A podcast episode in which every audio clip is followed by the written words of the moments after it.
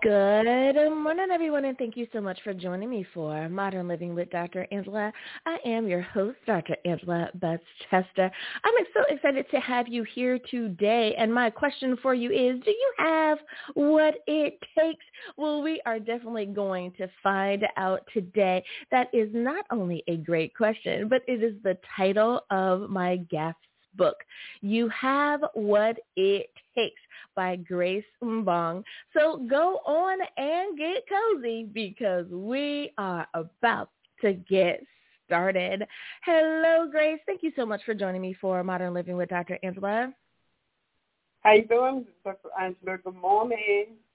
Good morning to you. Well, the first thing I want to ask is about the title of your book. You have what it takes. I love the positivity in that. How did you come about that title? you have what it takes was really comes about through my mom.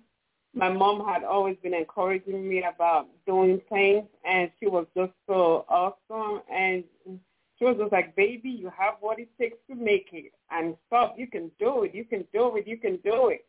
So that's the way that I got the name, you have what it takes.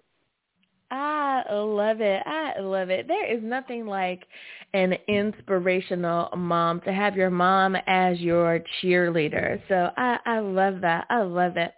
Now, was there any particular thing that happened in your life or was going on in the world that kind of prompted you to go on and write the book? So many authors I talked to, um, their story has taken, you know, five or six years to get out simply because of research and so forth.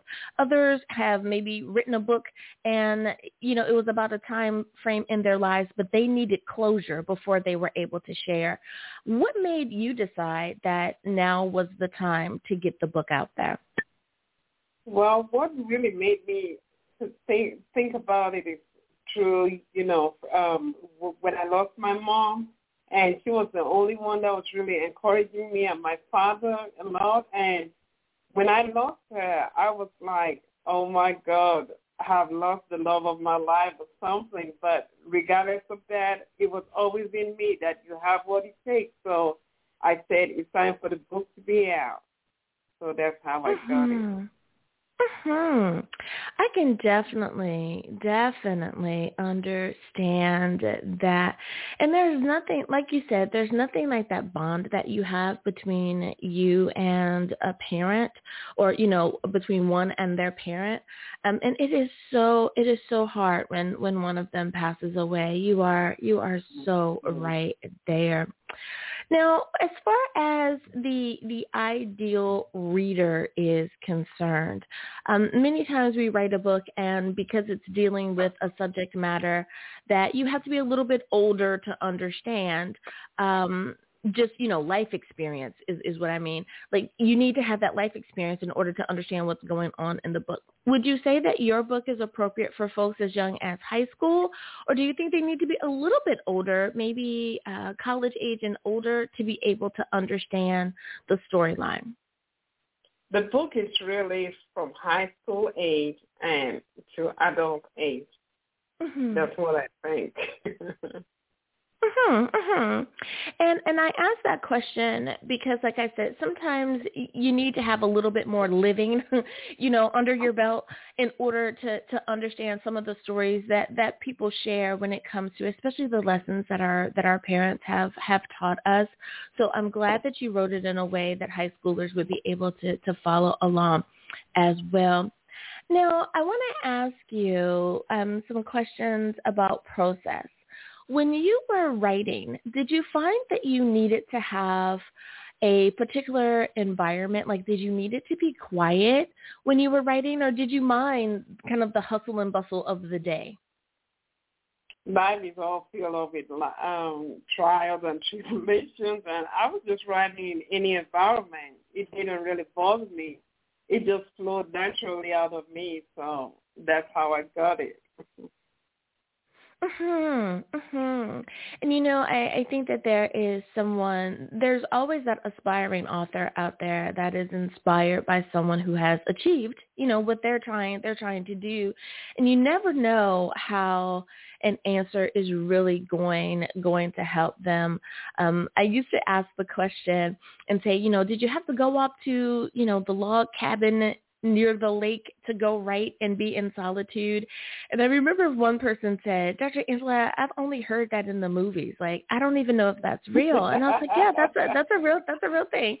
And then about four months later, um, I asked the question, but I didn't include that scenario. And lo and behold, what happens? The person says, yeah, my parents own this cabin that's near a lake and I go off there and and I write all my books. And I was like, there's that person. Yes.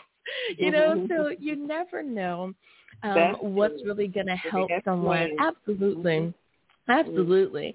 Now, when it came time to publish your book, now we as authors we have to decide: are we going to self-publish and take on all the responsibility ourselves, or are we going to use a publishing house and just simply pay the professionals to do what they do? How did you determine which way you wanted to publish your book?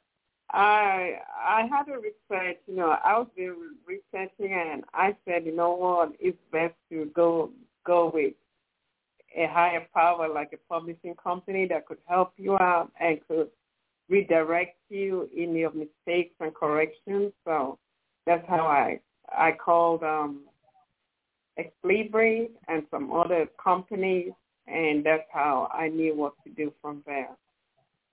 Mhm. Mhm.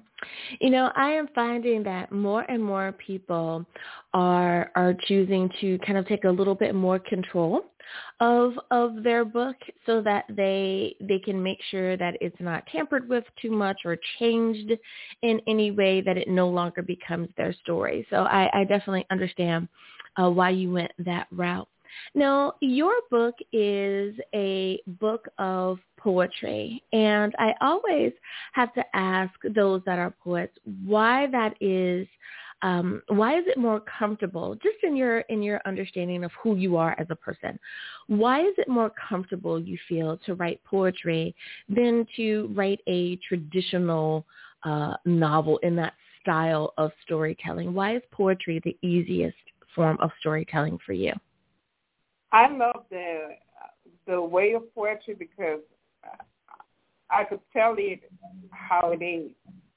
I don't like sugarcoating or whatever. I just go straight to the point and make my comments and my sentences. Mhm. Mhm. I see what you're saying. You don't have, you don't have to build it up. You don't have to uh, give us backstory on a character and and take us along on the journey that way. You're going to simply put it in front of us, and we need to be ready when we get to that page. I love it. I love it. The boldness of it all. I, I love that. I love that. Now, as as far as um, how you have been able to get uh, get along with the book, since we have all been dealing with COVID, just not here, just here in the states, but internationally. Uh, usually, if something is going on in the states, many people are able to, you know, go to another country and and still promote their book or their or their their work.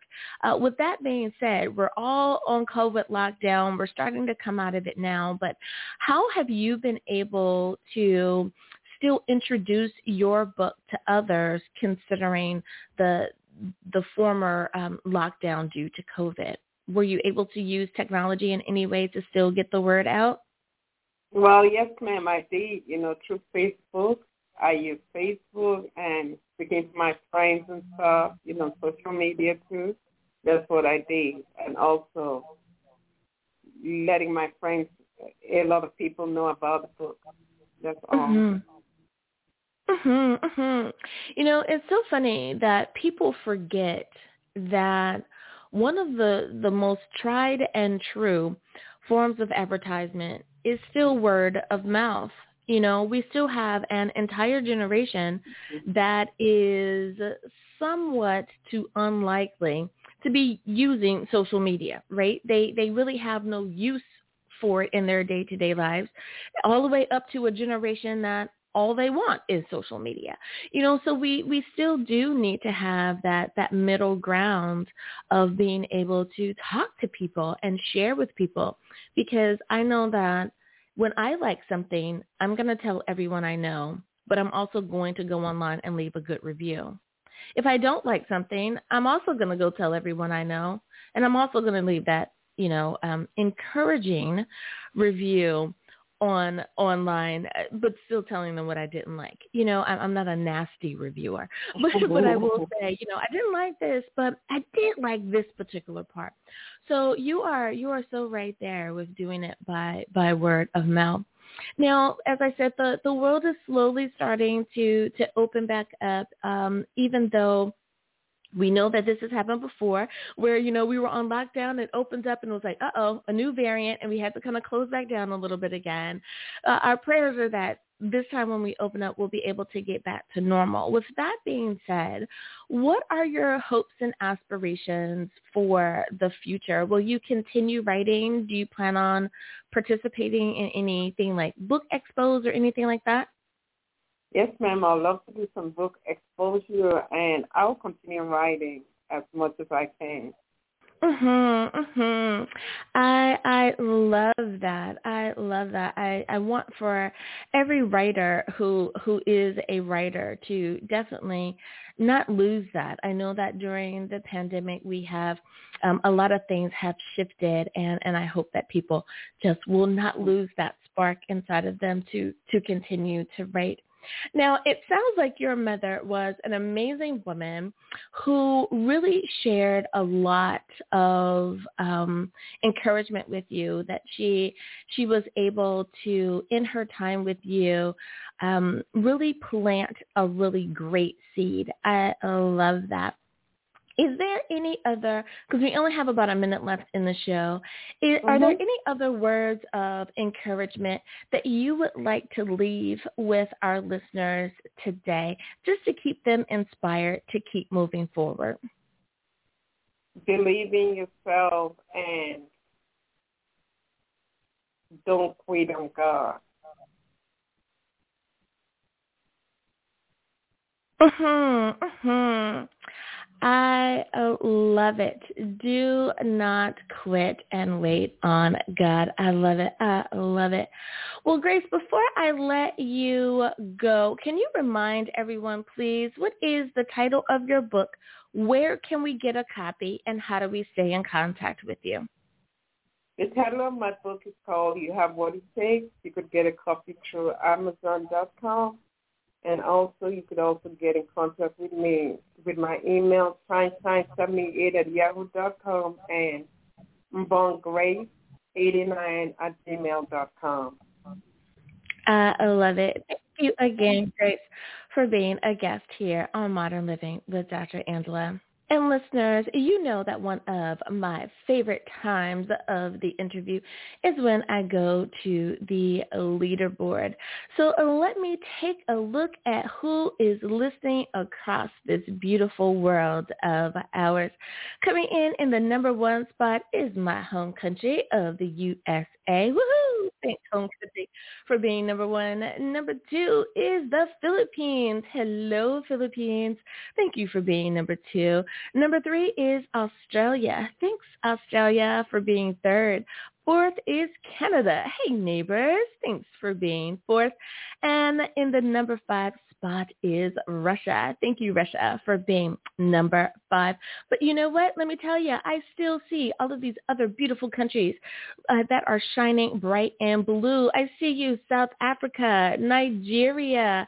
I see you, Ghana and Morocco, Brazil and Bolivia, Colombia, Turkey, Saudi Arabia, India. I see you, Germany and Poland and the UK. Thanks everyone for making our show an international success. Well, as always, may you have great mental health and may you do it with a good book. I'll see you next time. Bye-bye.